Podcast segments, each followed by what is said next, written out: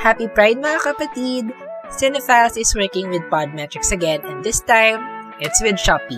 Just click the link in our description of this episode to help your local podcast. Bye! Get your tickets ready and make sure the popcorn is warm because the film podcast is about to start. Camera rolling in 3, 2, 1. Welcome to Cinephiles, now in HD.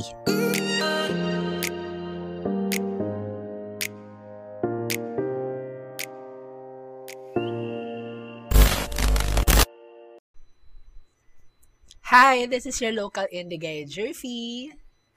And this is your horror king Ron, and you're listening to Cinephiles. Hey! Yung malaw sinabayan, grabe naman yan.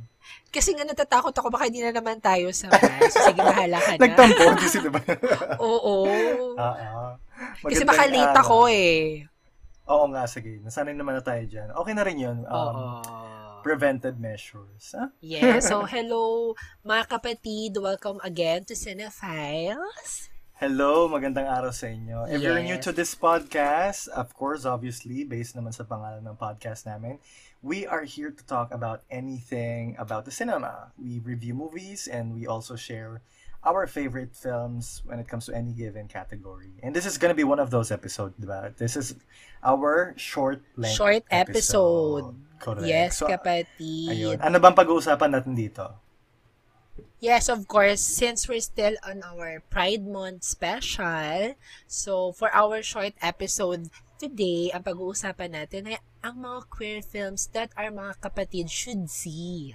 Correct. Diba? So, Yes. we will give our top three um, recommendations for them to see na talagang mga favorites natin tong mga to. And talagang, ito yung mga films na i-recommend natin dahil gusto natin sila from different aspects and departments Correct. of this film. Yes, and with that being said, no, take note that these films does not have to be necessarily about uh, queer couple falling in love and whatnot. So it's not gonna be just um, uh, isolated to rom-com films, ganyan. Um, This is, of course, all films across the genre. So whether it has an LGBT element or maybe it portrays a story of an LGBT or the struggles and all that. So, ayun. So, we'll be sharing our top three films and we'll be explaining on why we think you should watch it. Diba? So, ikaw na ba magsimula kapatid? Yes. Okay, sige. First on my list, um, ito na lang, iniisip ko pa rin kung paano ko sila i-rank eh, kung ano yung una kong i-share. Pero since ito yung um, kakaiba sa list ko, ito na lang yung uunahin ko. So, my first film is a sapphic film. Okay. It is Portrait of a Lady on Fire. Oh, di- Right. isa sa mga- Kapatid, for our listeners na hindi familiar, what is a sapphic, sapphic film? Sapphic film is yung mga film na may sapak. Charot. Sapphic films Wisit? ay... No, Sapphic films basically is about uh, movie for lesbian stories. Yan, yan. Mm-mm. So, Okay. they come up to this term, sapphic. I don't know the, ano, the origin, why, but ayun yung ginagamit na term ng mga cinephiles. Since, ano tayo, self-proclaimed cinephiles. Wow! Love it. You learn something new every day. Sabi dito, the word comes from a Greek poet whose name was Sappho. She often ri- wrote poems about her love for girls. According to this link, before the use of the word lesbian, women who were women who were attracted to other women were called sapphics. Oh, that's the origin. Oh. Thanks, Google. Taray. Salamat, Kuya Kim, sa ating patrivia today. Okay, go kapatid. Wha- What's the movie again? Sorry. So, ayan. Portrait of a Lady on mm. Fire. So, this is directed by my favorite director, Celine. Oh my God, ito na. I think I'm gonna butcher her last name. Celine Sciamma. Sciamma? Ayun. Diyos ko po, welcome back, Unreliable Jervy. Celine Siama. But, yeah, Siama. Shama? Okay. Sciamma. Sciamma. Sciamma. Basta si Kumaring Celine. Ayan. So, this movie is about uh, on an isolated island in Brittany at the end of the 18th century, a female painter is obliged to paint a wedding portrait of a young woman. So, eto, medyo kakaiba tong nagulat ako na nagustuhan ko tong film na to kasi one, period piece siya. I like that we have that in common. Which I'm a fan of. we have that in common, right? Diba? Yun yung, yun yung pagbinenta sa atin yung film, tapos mal- malaman nating period piece. Kaya questionin natin kung papanoorin ba Correct. natin o hindi. So, kaya isa rin to sa mga reason kung bakit tatagalan ako bago ko siya panoorin. Kasi, sabi, ano, papanoorin ko ba? Tapos, ano pa, um, syempre, ano to eh, ah, uh, foreign film. So, syempre, hindi siya English language. So, with, ano pa, with, with subtitles. Tapos, subtitles. sobra niyang slow burn. So, sabi ko, hala, magugustuhan ko ba to? Correct. Kaya, nung time na pinanood ko siya, okay, I'm gonna do this. It will be a challenge for me. And, nung natapos ko siya, wow! It's a surprise that I cried sa dulo know, kasi ang powerful um, ng ending eh. It's a journey eh. 'Di ba? Sobrang Diyos ko po, hindi ko ina-ex ina-expect yung ganong ending na magiging ganon siya ka-impactful. Akala ko since slow burn siya is um meron lang tayong magandang resolution by the end pero hindi eh. Sobrang ano, sobrang sakit. Kumbaga they have this mono they have this monotonous uh, energy all throughout the movie. Tapos biglang nagpasabog ng bomba sa dulo. Ganon. Walang alarm, walang anything. Diba? And also, what I love about this film, kapatid, is yung visuals niya. Kasi, um, for me, ang na-translate sa akin, every scene, para kung nasa museum, kapatid. Para kung ano, para kung para kung mm-hmm. nakatingin sa isang portrait And talaga. Actually, very true to the title eh, yung Sicily. 'Di ba? Oo. Correct. As in Yeah, kasi I mean very true to the title na portrait siya. So the whole film looks like it's a portrait. Oo, kaya parang ano eh, parang ang dating niya sa akin, para kung tumitingin-tingin ng mga portraits sa museum, which nakakamiss na kasi hindi na natin um, nagagawa these days, 'di ba? Kaya parang yung experience to watch this kind of film is um, refreshing din na may ganitong klaseng film na ganito yung atake niya sa atin. Parang medyo may pagka-artsy siya pero hindi ganun ka ka preachy, 'di ba? Pagdating sa elements niya. Kaya Correct. wala, sobrang so isa yeah. talaga to sa mga favorite sapphic films ko kasi it resonates to my whole existence na parang may nabunot sa akin pagkatapos ng film. Ganon. Yung Correct. Pa- same diba? feel, same feel. Kaya yun, yeah. actually, um, wala ko masyadong masabing um, masama dito sa film na to kasi I, I really love everything bukod sa muntik na ako makatulog in between while watching it. Kasi ganun siya ka-slow burn. That's a Kasi challenge. slow burn no? talaga siya. Correct. Sabi ko, my God, kaya ko ba? Alam mo bang trilogy sa akin ng film din na yan? Na ano? Trilogy yung film Ah, talaga? Tatlong parts tatlong mo siya? tatlong beses. Oo. Para matapos. Kasi nga, it's a challenge. I mean, I, I love it. Uh, diba? Kaya parang, Sobra. But at least we survive and we love it. Correct. Honestly, for I mean, there's really like a lot of reasons for me to not watch it, given my attention span uh-huh. and all. But I'm glad that I gave it a chance and I fi- I finished the film all throughout because sobra sobrang ibang experience niya. So I agree with you on that and definitely lalo na yung last moment nung sa Oo, nakita niyo yung painting with yung the book page. My God, my 28 heart is ko. Um, na page. Ah! Correct. Yes, sobra nakakaiyak siya. I mean, if there's a scene that uh, if there's a scene that I wish I could rewatch again for the first time, it's definitely gonna be one of the those that scene is definitely yeah, gonna pero ako kapatid, bukod doon uh, sa scene na yun, isa sa favorite scene ko na medyo na goosebumps ako is yung um aalis na siya dun sa bahay ni ano ni oh my god. Yung, yung bigla siyang humarap, tapos yung, may parallelism siya dun sa story na pinagkikwentuhan nila. Ah, ah, ah. 'di ba? Na parang pag lumingon ka akin ka, charot. Yung ano, yung um, bumaba siya sa stairs, tapos bigla siyang ano, tumingin. Oh, yung the first time they met, the first time they met versus the last ending.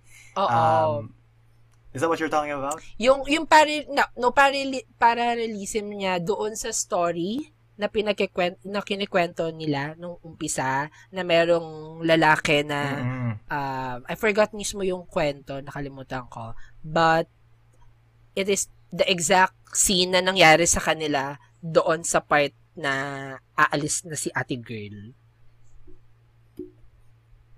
Oh, Naalala mo okay. yon Ah, not really. Some part yan. Sa padulo na siya kasi 'di ba yun na yung aalis na siya doon sa bahay ni ano ni Maria ani Oo, yung last moment, Heloise. last moment nila. Oo. So hinabol Ah. niya si Marian pababa tapos nung time na bago siya lumabas sa pintuan, bigla siyang lumingon. Yun yung exact scene doon sa story na nabanggit sa first part. Kaya parang sabi ko, shit, alam, ganda no, na parang it happened in real life sa kanila. Kaya parang, tapos ayun na, Correct. tapos hindi na siya Ah, ah. nagpakita, tapos hindi na sila nag, nag hindi na nag-cruise yung landas nila hanggang sa makita na nila yung, ulit yung painting and all. Wala yun. Sobrang ganda niya lang for me. That's my first entry. Right, awesome. I think my first entry would be a film that you have seen already as well. And I think you may have loved this because andito rin ang paboritong pamangkin mo. so for everyone's knowledge, so the my first pick would be Boy Erased. This was released 2018. And this was directed by one of the cast in who was uh which is Joel Egerton. So this is the story. Um Jared, the son of a Baptist pastor in a small American town, is outed to his parents at age 19. Jared is faced with an ultimatum attend the gay conversion ther- therapy program or be permanently exiled and shunned by his family, friends, and faith. Okay, there are a lot of things to unpack here and reasons on why I love this film and why you guys should actually watch this. Pero okay, sige, so isa-isahin ko muna. Number one, this this film is based on a true story. So this was based on a uh, on a memoir of um of, of the character that they portrayed. Wait, I forgot his name. Um, wait. Um, wait lang. Sino yan? uh, Gerard, Jared Conley. So Jared Conley, who was portrayed in this film, uh, wrote a memoir on last 2016. So that's the source of this film. So in that memoir, uh, Jared um, wrote how he grew up in a very uptight and religious family and how they actually approach his sexuality. So, alam mo yun, may mga ganitong bagay na parang hindi mo iniisip na pwedeng maging totoo. It's, kumbaga, it's too strange to be, to be real eh. But apparently it does happen. So there really is a conversion therapy program. And I'm not sure if may, may ganito tayo sa Pilipinas, pero I'm, there's this local film I've seen. Was it Die Beautiful? Wait, Born Martin Del Beautiful. Born Beautiful. Born Beautiful. Born Beautiful. So, so Born yes, Beautiful. yun nga so sasabihin it was, ko.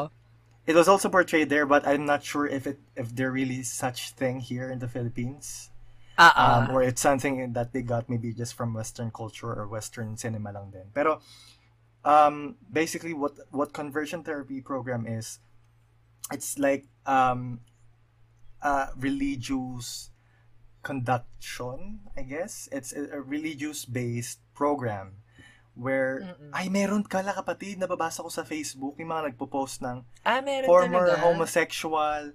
Oo, mga religion hanggang ngayon ah, it's scary it's Ah, scary to think that it still exists, di ba? Pero anyway, so it's a Ah. conversion therapy program which means lahat ng mga taong homosexual, whether it's gay, lesbian, um, so they're they're isolated in this one particular area for a certain period of time, whether it's for weeks or month. Tapos may mga parang I don't know what you call it, trainings, seminars, ah. um, Workshop. exercises that workshop yeah correct workshop um uh, basically that they do to try to er- to, uh, ano bang tamang term, erase the gayness in them. Parang ganon. Ah, So this ah, film is about is about that. So parang it's uh, Jared's story kung paano in-enroll um, siya ng mom niya which was who was actually played by Nicole Kidman. Sobrang bias ako kay Nicole. I mean, I think she Diba? she can never go wrong talaga in every in any role. So she she slayed this performance. And of course, si Luke Hedges din naman ang galing din niya. Not to Oo mention my favorite no? my favorite director. My favorite director who actually directed one of the films I will be sharing later is also in this Okay. film, and that's Xavier Dolan. Um, but ayun nga, so, so yun lang. So this film should be very important kasi it's it's something that a lot of us should actually know and understand na you know, some of us are actually privileged enough to not be in this kind of upbringing in this environment Oo. but we also have to be aware that it does happen in real life you know and i love that i, I after watching this film i was so intrigued and interested with it that i actually read articles about it after um and i'm not sure ah, correct me if i'm wrong there's i mean marami akong facts na baka incorrect um, but i'm not gonna ex- uh, um, explain any dates na lang din. But I'm sure that after this film, because of its impact, um, I think the law that they have passed a law in the U.S. to ban conversion therapy programs in a lot of states. So maraming states na naban ang conversion therapy although sadly there still are some states na may ganito pa rin and untouchable sila when it comes to that. But I think most of mostly common to sa mga rural areas kasi 'di ba sa mga most of the states in the southern part medyo forgive me for my term pero backwards sila talaga when it comes to these kind of things. They're very old Mga Republicans. True, Republicans. Yeah, they think that gayness should be exorcised, parang ganun, out of the body. Kasi they think it's still a sickness that should be treated, ganyan. And, you know, I, I really love this film because it's it's very heavy. Kasi it really does show the struggle. And I know I've said my sentiment before na I really hate when when all they show in, in queer films are just the struggle. But I think in this film that it, it actually matters kasi it's real. And it's something that Yeah. you are you don't encounter often but should be aware of, 'di ba? So if you're interested in uh in in knowing that, alam mo you guys should watch this. It's really a, it's, it's a really good commentary and uh, I'm not sure if they actually portrayed it accurately. Pero I Oo. I mean the message they sent um across the film Diba? was really important and very powerful. And if they And want like to see film? uh, if if they want to see ano din uh Troy Sivan acting skills, they should really watch this oh film. yes, yeah. I mean, I forgot to uh, mention Troy Sivan is also in this film, which is cool. I, mean, I didn't know. Ah. Parang no, I didn't even know when I watched it. Parang, oh, is that Troy Sivan? I had to Oo, Google nagulat it para ma-confirm lang. Kasi nga di naman ako na, di naman ako nagbasa tsaka nanood ng trailer. So nung pinanood ko siya, nagulat ako na andun siya. Correct. Yeah, I, I love it. I love it lang. Very random ng casting, but also very Oo. Important. Given that Yes. Troy is also a part of the community, di ba? Ayun Yes, lang. totoo. Ikaw, what's your next one? My, my second pick is, um, okay, pupunta muna ako sa ano ko, sa aking comfort zone. Pupunta Brand. ako sa isang local indie queer film. So, isa to sa mga favorite, actually, um, ito yung top favorite local indie queer film ko. Kung merong Talaga? magtatanong sa Tapos siya sa sila-sila. Oo. Ito, ito yung pinaka gusto ko. Okay, I mean, okay, medyo go. ano sila, medyo medyo may strong competition between the two of them sa akin. Pero ito yung, Neck to neck. oo, grabe, ano sila, neck to neck sila sa akin. But ito yung pinipili ko kasi, I don't know, I just love the, the rawness of this film. Medyo, um, bias ko rin kasi si Jay Altereos pagdating sa queer films, sa local scene. Kaya, um, I love this film talaga. Also, I love the characters and the actors that por- portrayed these characters. So, this film is Kasal. It has an English translation title, The Commitment, directed by Joselito Alterejos. So, this film was released 2014 sa Cinemalaya.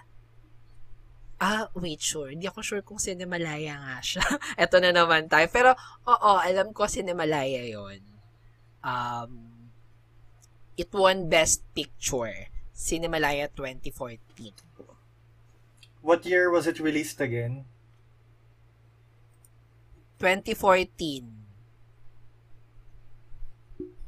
Oo, ang tagal na. Okay.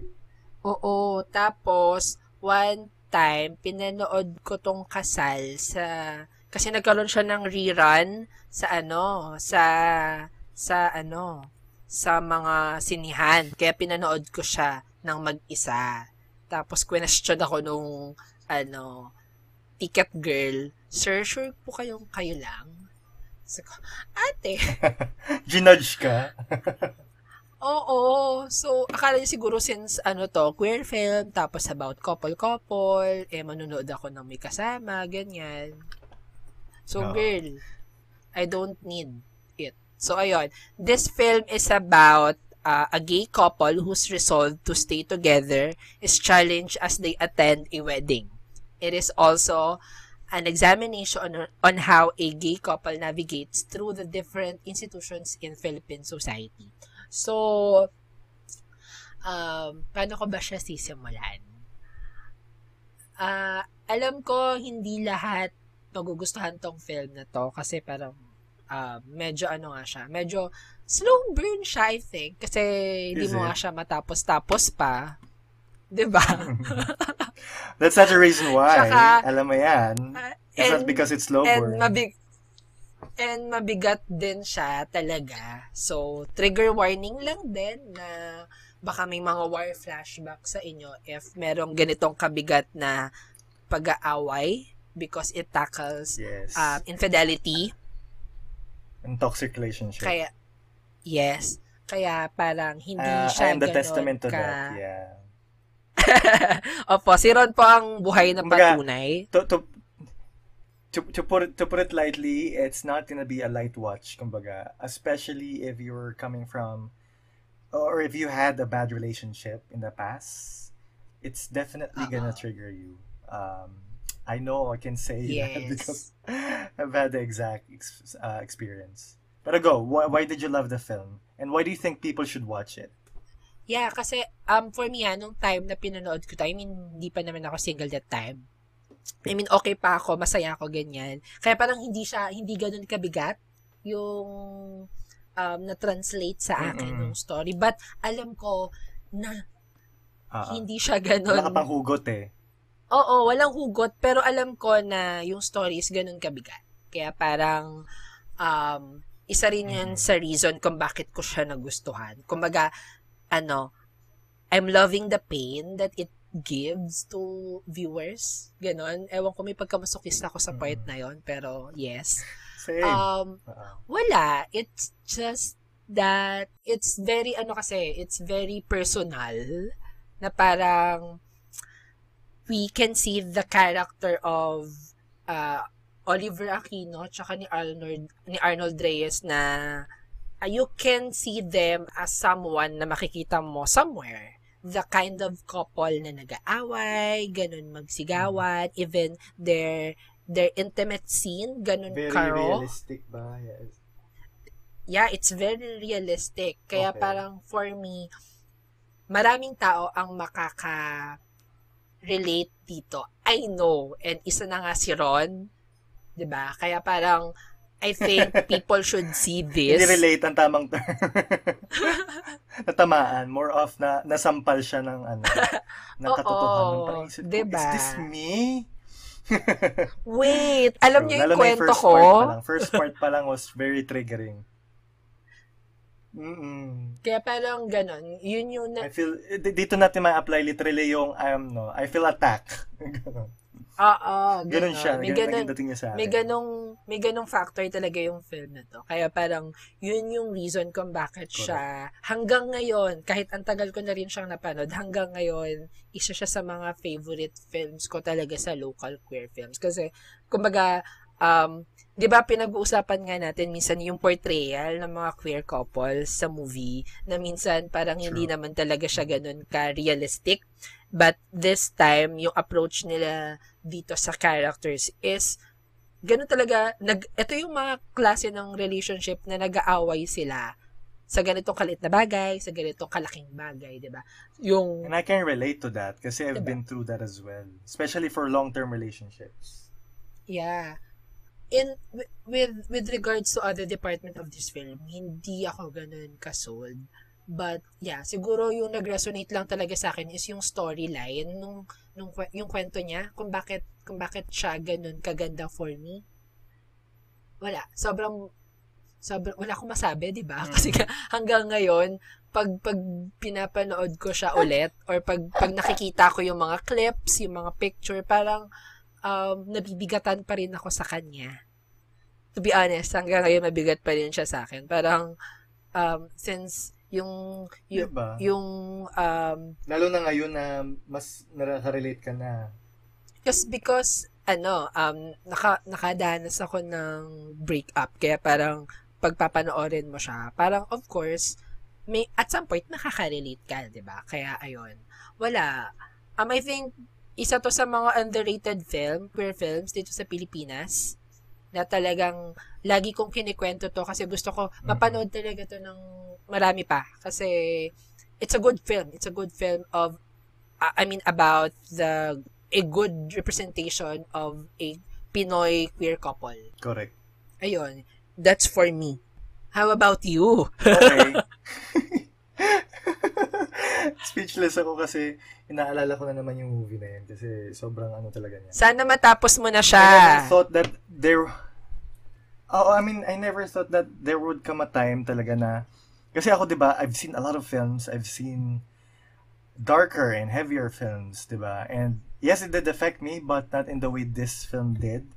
So much so much that it actually um I mean, it actually affected me that I was not able to continue watching it. Ganun siya.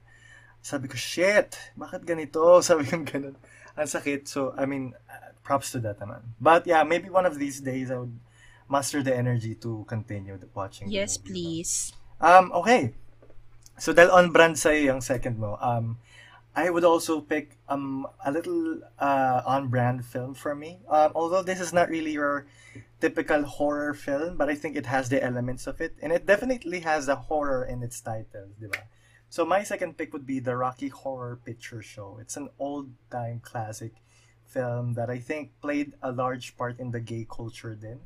Um, I think a lot of the people, especially gay cinephiles, gay cinephiles. I mean, um, queer people who are into cinemas, I think must have seen this film. This was directed by Jim Sharman, and it was released in 1975. So it's about sweethearts Brad and Janet, who were stuck with a flat tire during a storm, discovered the eerie mansion of Dr. Frank Enfurter, a transvestite scientist. As their innocence, as their innocence is lost, Brad and Janet meet a house full of wild characters, including a rocking biker and a creepy butler. Through elaborate dances and rock songs, Frankenfurter unveils his latest creation, a muscular man named Rocky. Ayan. So, sobrang laki ng cultural impact ng film na to na this has been portrayed in a lot of medias. So if you if you watch Glee, so there's an episode dedicated just for this Wait, movie. et, They eto rin ba yung peg all songs. Ito ba yung peg doon sa wall, uh, Perks of a Being a Wallflower? Yes. Ah, Correct. Okay. Correct. Okay. Sobrang cultural impact niya na they made plays a play, they made a theater play out of it. Na I think up until now, I mean, I'm not sure if, like right at this moment since there is a pandemic nga.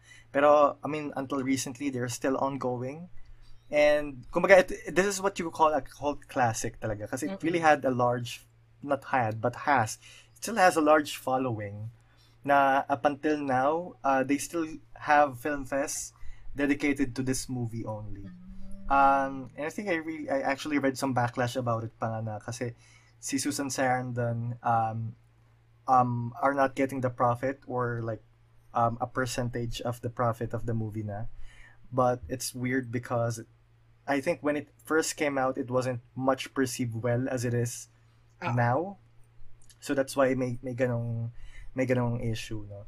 Pero I really love this film because, I mean, I'm not really a fan of musicals. Um, mabibilang sa kamay ang mga musicals na gusto ko, like Chicago, Across the Universe, Rock of Ages. Very counted lang. Um, but this is gonna be one of it because I, I don't know what I like about it, but maybe because it was campy. It was campy before camp was even invented, no? Pag when you watch it, parang, lalo na if you're not used to this kind of genre, parang isipin, parang, they're so um, cartoonish, cartoonishly bad. At some point, people would say na parang the, the acting is so bad, it's so cheesy. But I think it was kind of meant to be that way. If you are familiar with uh, the filmography of John Waters, very John Waters yung dating ng movie. Very, very, ano siya, um, kitsch. I don't know um, if I'm pronouncing that right. Kitsch is parang um, a genre of art where it's purposely bad and cheesy. Ganun siya. So, ganun yung movie eh. Um, the acting is over the top and the mu- and it's really weird to watch parang supposedly horror movie with the musical numbers. But oh. I mean, if you if you are interested in watching a good fun movie, and if you like musicals, or heck, if you if you don't like musicals, you should still give this a try. Because it, I for one wasn't a big fan of musicals, but when I watched it, I really did like it. And alam mo yun, uh, a lot of people have been suggesting this film to me, and whenever I watch or I looked up list about queer films, hindi mawawala tong movie na to eh. It's it's a huge huge um uh um contribution to to the queer cinema then. So you you should watch this then kapatid. Oo, it's a really like, really good film. Tinitingnan ko nga eh, sabi ko okay, i- inilista ko na rin siya sa next film. Oo, oh, alam mo ba na this is one of Princess Diana's favorite film. I I've read this ah. in the trivia ah. before, long, long before, na sobrang favorite to ni Princess Diana. Uh, and I'm not sure if because of that, I think um, uh, Tim Curry, si Tim Curry nagplay na ano eh, na Frankenfurter. Um, I think he actually I don't know if he met with her personally in in that character, pero yun nga. Um, ayun. So sobra sobra sobrang laking impact lang ng film din na to. Uh, you, you guys should watch this. Ayan. Ako, I'll definitely Ayun, watch that's this. for me. Yes, actually, naisip ko this could be a good watch party film. Ooh, but I'm not sure if everyone pwede. would be on board with it. Pero yeah. it's, kasi it's a light watch. It's a light uh, watch and definitely the songs are really good. Yeah. Sure, sure. Ayun, Sige, what's go. your third pick, kapatid? My third and last pick, kapatid, ito na siguro, isa to sa mga recent ko na panood. Last year lang siya. Tapos, wala. Since then, isa na siya sa mga top favorite films ko. Kasi para siyang uh, fusion ng mga favorite films ko din. Kumbaga, parang pag nag-sex yung dalawang favorite films ko na to, ito yung Offspring. Ganon. so, Oo nga, okay. My favorite film na I want you guys to see is the movie End of the Century directed by Lucio mm. Castro. Uh, it was released last 2019, but was part of the Q Cinema 2020. So, meron silang international um, category, tapos kasama sa selection itong End of the Century. Kaya napanood ko siya last year. And then, kapatid, syempre, I'm a sucker of mumblecore movies. So, ayun yung na-market mm-hmm. sa akin kasi ko, shit, ang ganda. I love it. So, yung dalawang movies na sinasabi ko kanina na pag nag-sex, ito yung Offspring, is yung Before Sunrise, tsaka Weekend.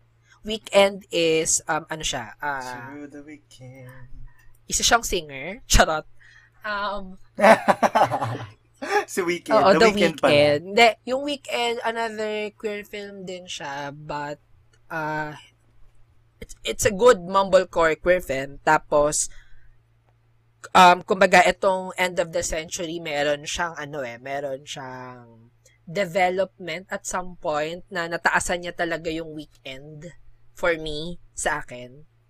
Tapos, okay. wala, I love the elements that it has na mala, ano, mala, before sunrise talaga, yung batuhan ng nandialog, ganyan, nasa rooftop lang sila, mm-hmm. tapos pag-uusapan nila. But basically, this story is about The two men meet in Barcelona and after spending a day together, they, they realize that they have already met 20 years ago.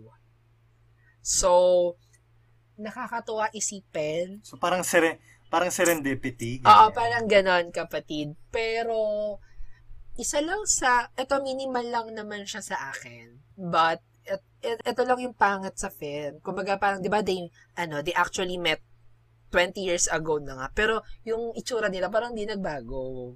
Yung isa parang nilagyan lang ng Ah, so hindi realistic. Oh, hindi 20 years ang gap Oo, tw- Hindi man lang nagawing 10 para realistic. Oo, sabi ko, ha, 20 years na ba yung nakalipad? Pero parang pinagsombrero lang siya, pero siya pa rin yun. Ganon. Ganon, ganon yung dating sa akin. pinagsombrero. Oo, syempre, mapapansin Okay. mo kasi na, oh my God, ba't ganon? Pero, besides dun sa, sa ano na yon sa downfall para sa akin, the rest of the film, sobrang love ko siya, especially yung ending niya, yung plot twist, na parang, um, to be honest, tatlong beses ko siya inulit para maintindihan ko. Kasi ganun siya ka, what the fuck moment sa akin. What is happening? Parang ganon. Kaya parang sabi ko, wait, papanoorin ko siya ulit, kahit yung last part lang.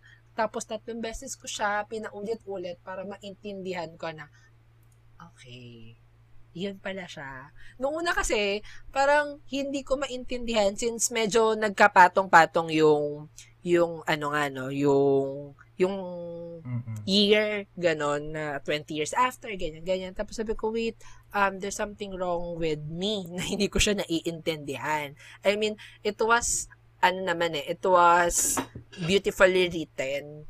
Pero siguro, na ako na yung naguluhan, kaya siguro pinaulit-ulit ko siya. Pero nung time na naintindihan ko na mismo yung, yung ano, yung nangyari, sabi ko, shit, ang ganda nun.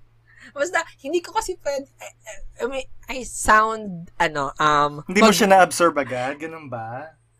siguro, ako, ako yung mali, ako yung mali, kasi nung time na naintindihan ko siya, hindi ko kasi masabi kung ano yung, ano yung mismong exact na naintindihan ko, kasi, ma, mafe-feed ko kayo ng, masuspoil ko kayo ng plot twist. Pero kasi, nung naintindihan ko siya, doon ko na-realize yung ganda niya. And it's heartbreaking, kapatid. Okay. It's really heart... Ah! Okay, nagga-gushing. Okay. Basta, yun yung favorite part ko kasi, yung yung eksena na pinaulit-ulit ko. Sabi ko, bakit ganito yung nangyari? An- ano yung nangyayari? Tapos, nung naintindihan ko, shit, ang ganda. I love it. Tapos, ang sakit ng part na yon Kaya, I think, lahat ng mga kapatid natin na nakikinig sa atin ngayon, guys, you should watch this film. Kasi, um, it's a different, ano eh, lumayo siya sa trope ng mga queer films, for me. Na hindi siya ganun ka, ka-cheesy, hindi, Sinasabi mo na bang may bad ending to? Charot. Ina-spoil mo na ending. um, actually, for me, hindi siya bad ending. Okay. Hindi siya bad ending for me. Mabigat siya, heartbreaking siya, pero hindi siya bad ending eh. Actually, yun yung pinakamagandang, ano, pinakamagandang part ng movie, yung ending niya. Yun talaga yung ima-market ko. Kasi, pag ima-market ko lang siya na um, queer stories, tapos, um, they met, ano, 20 years ago, ganyan-ganyan. So, wala masyadong bibili. Pero pag um, binenta mo siya na it has a different approach sa ending niya, tapos sobrang layo sa trope ng mga queer films and BL stories, wala. Siguro, maa-appreciate talaga siya ng tao kapag umabot sila sa dulo. I, I really love the fact na they did that sa ending.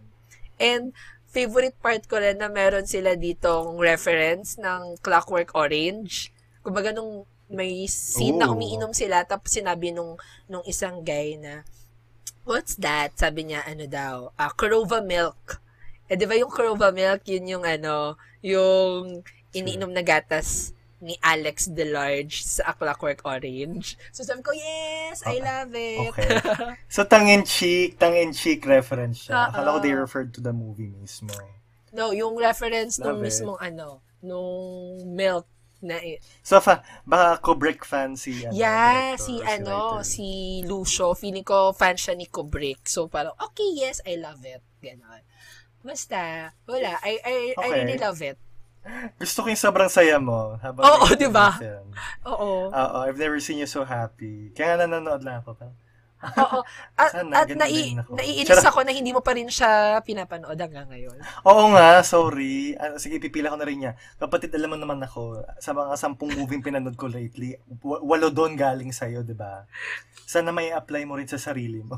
Kapatid, yung inaano ko naman sa'yo, nirereto ko sa'yo yung mga local films na hindi mo talaga comfort.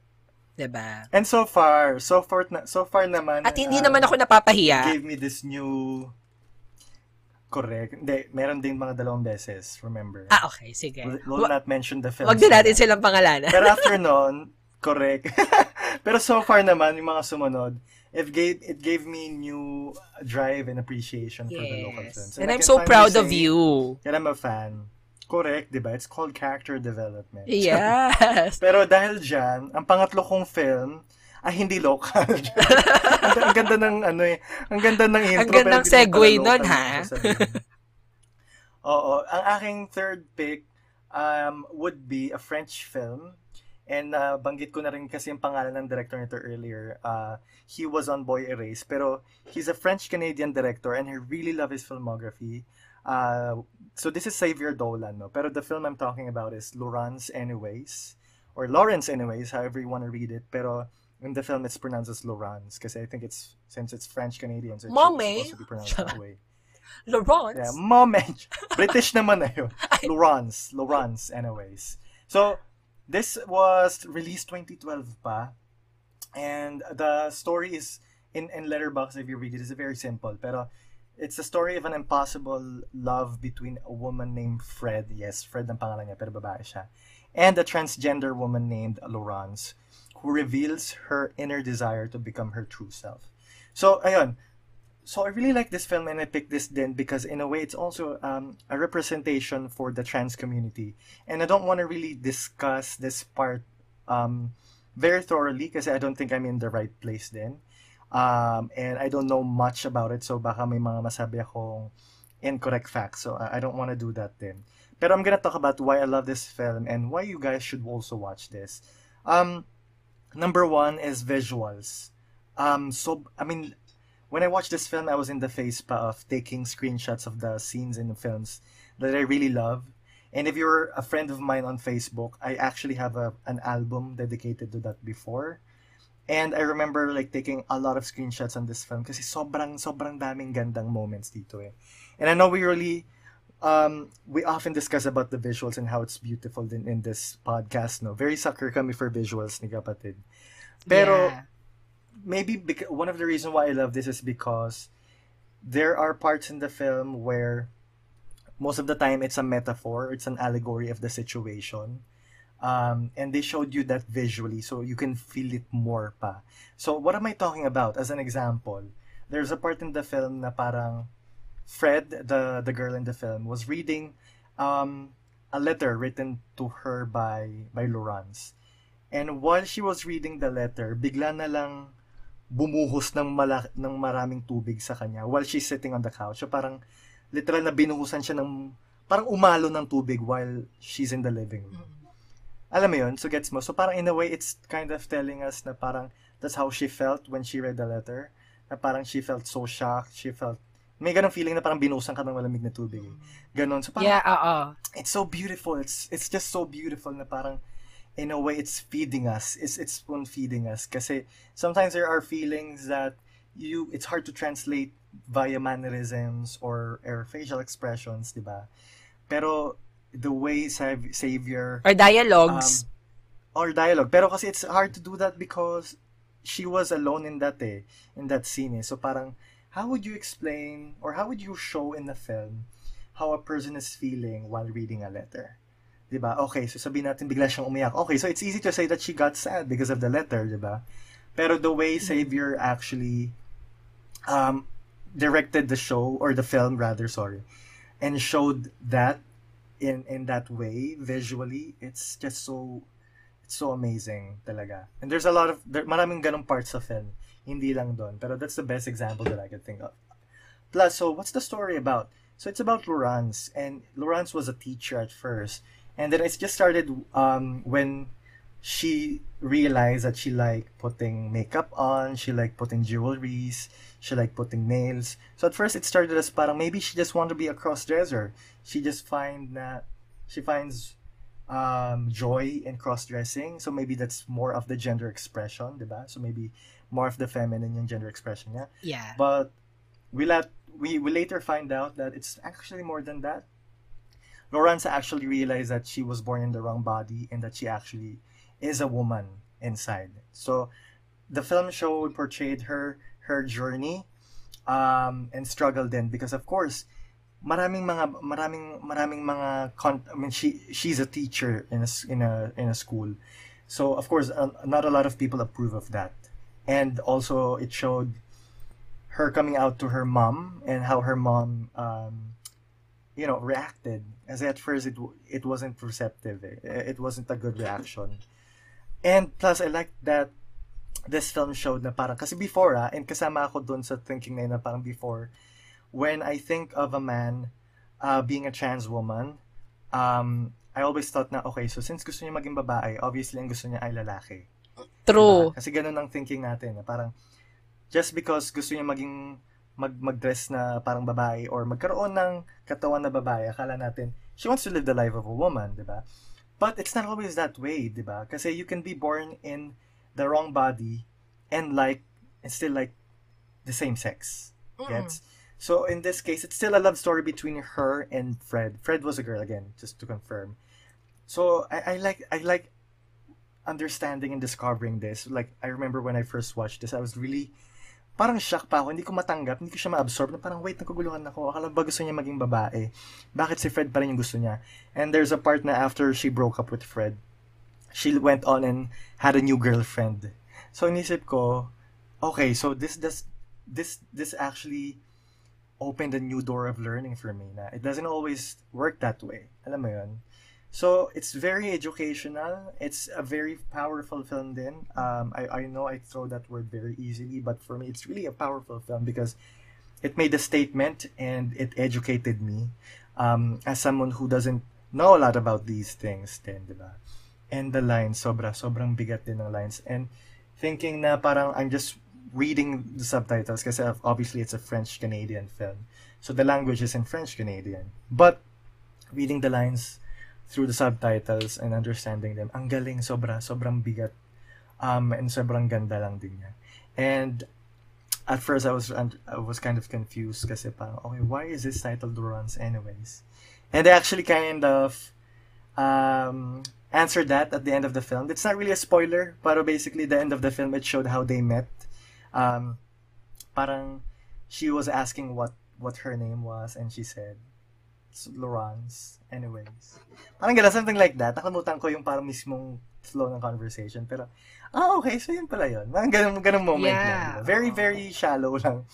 Pero yun, promise, kapatid, you should watch this. And for for our listeners who would like to watch this, um, just want to let you know that it's kind of lengthy because it's more than Totoo. two hours. Diba? Yun So, nga yung challenge din Yun. sa akin. uh, if you're if you're someone like me who can pend the film, like maybe watch the first half, and maybe if you think it's going too long, maybe you can pend it and then just come back to it after. Yes, go for it. Whatever works for you. Pero if you're like Jerfy, Jerfy actually um, is not able to watch a film ng putol-putol. Oo. So I suggest that you allot a specific time for it. Maybe yeah. uh, um, emotional prepare na rin kasi it could be heavy at some point.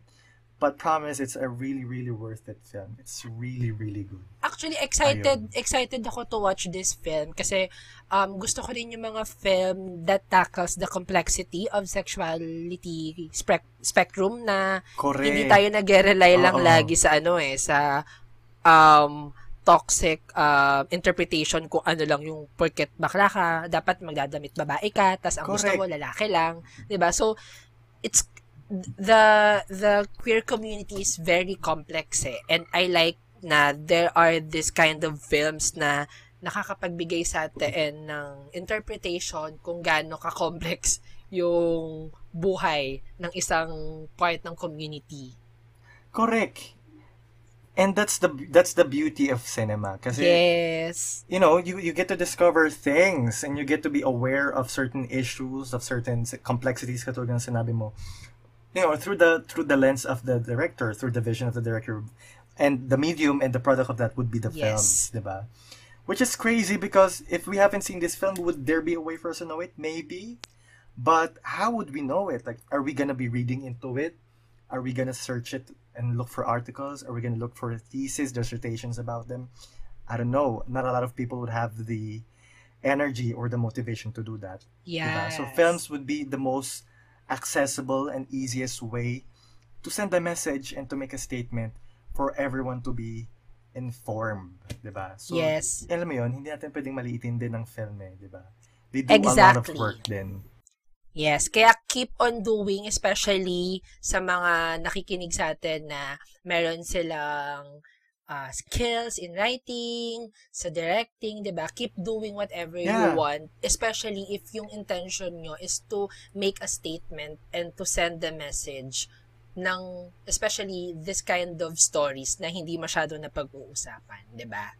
Correct. Yeah. So, alam mo yun, uh, maybe you want to tell a story either way, wh- however you would like to send that message via a, a, you know poetry, by via photography or films. You know, you can ex- definitely express it through your art, and, and that's the beauty of it. I mean, all art are supposed to be interpreted. Sure. So ayun. So, ayun. That's for me. Um, so far, ang aking takeaway from this episode is I should watch uh, End of the Century, which Yes, is already in my file, and I should finish Kasal. Oo. Ayun. And you should watch this as well, Lorenzo. Oo, so parang yung nag- ano- nag-suggestion lang, ta- nagbigayan lang tayo ng suggestion. Nakakatuwa, no? Sa list natin for this episode, tag-isa lang talaga tayo nang napanood.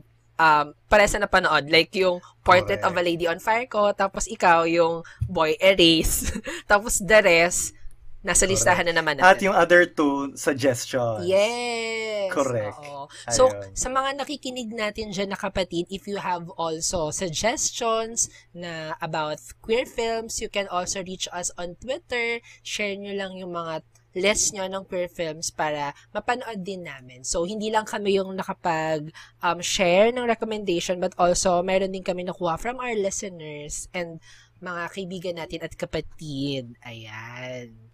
Correct. And speaking of no, where can you do that? We are on Twitter, uh, Facebook, and Instagram. Please share us your thoughts about this episode or you know any episodes that you might be listening to. Uh, you can find us at Cinephiles Pod. That's C I N F I L E S P O D. And we are on Letterbox. If you are interested in knowing what our film activities are, let's be friends there. Follow me at at Ron Writes, R O N R A Y T S. And mine is at Criedwolf, that I-C-R-I-E-D-W-O-O-L-F. And also, Cinephiles is part of the Bong Collectives where different podcasters ay nagsama-sama to give you creative content. So, follow us on Instagram, Twitter, Facebook at The Bong PH. And also, we're also on, uh, we're also on YouTube where we upload original livecast from our original shows. So, yan. Thank you, kapatid, for another short episode.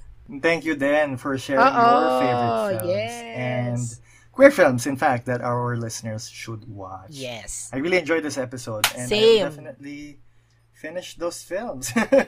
and again, this is your horror king, Ron. And I am your local indie guy, Jervy, and this has been Cinephiles. Bye! Yeah. Sulong baklas! Bye.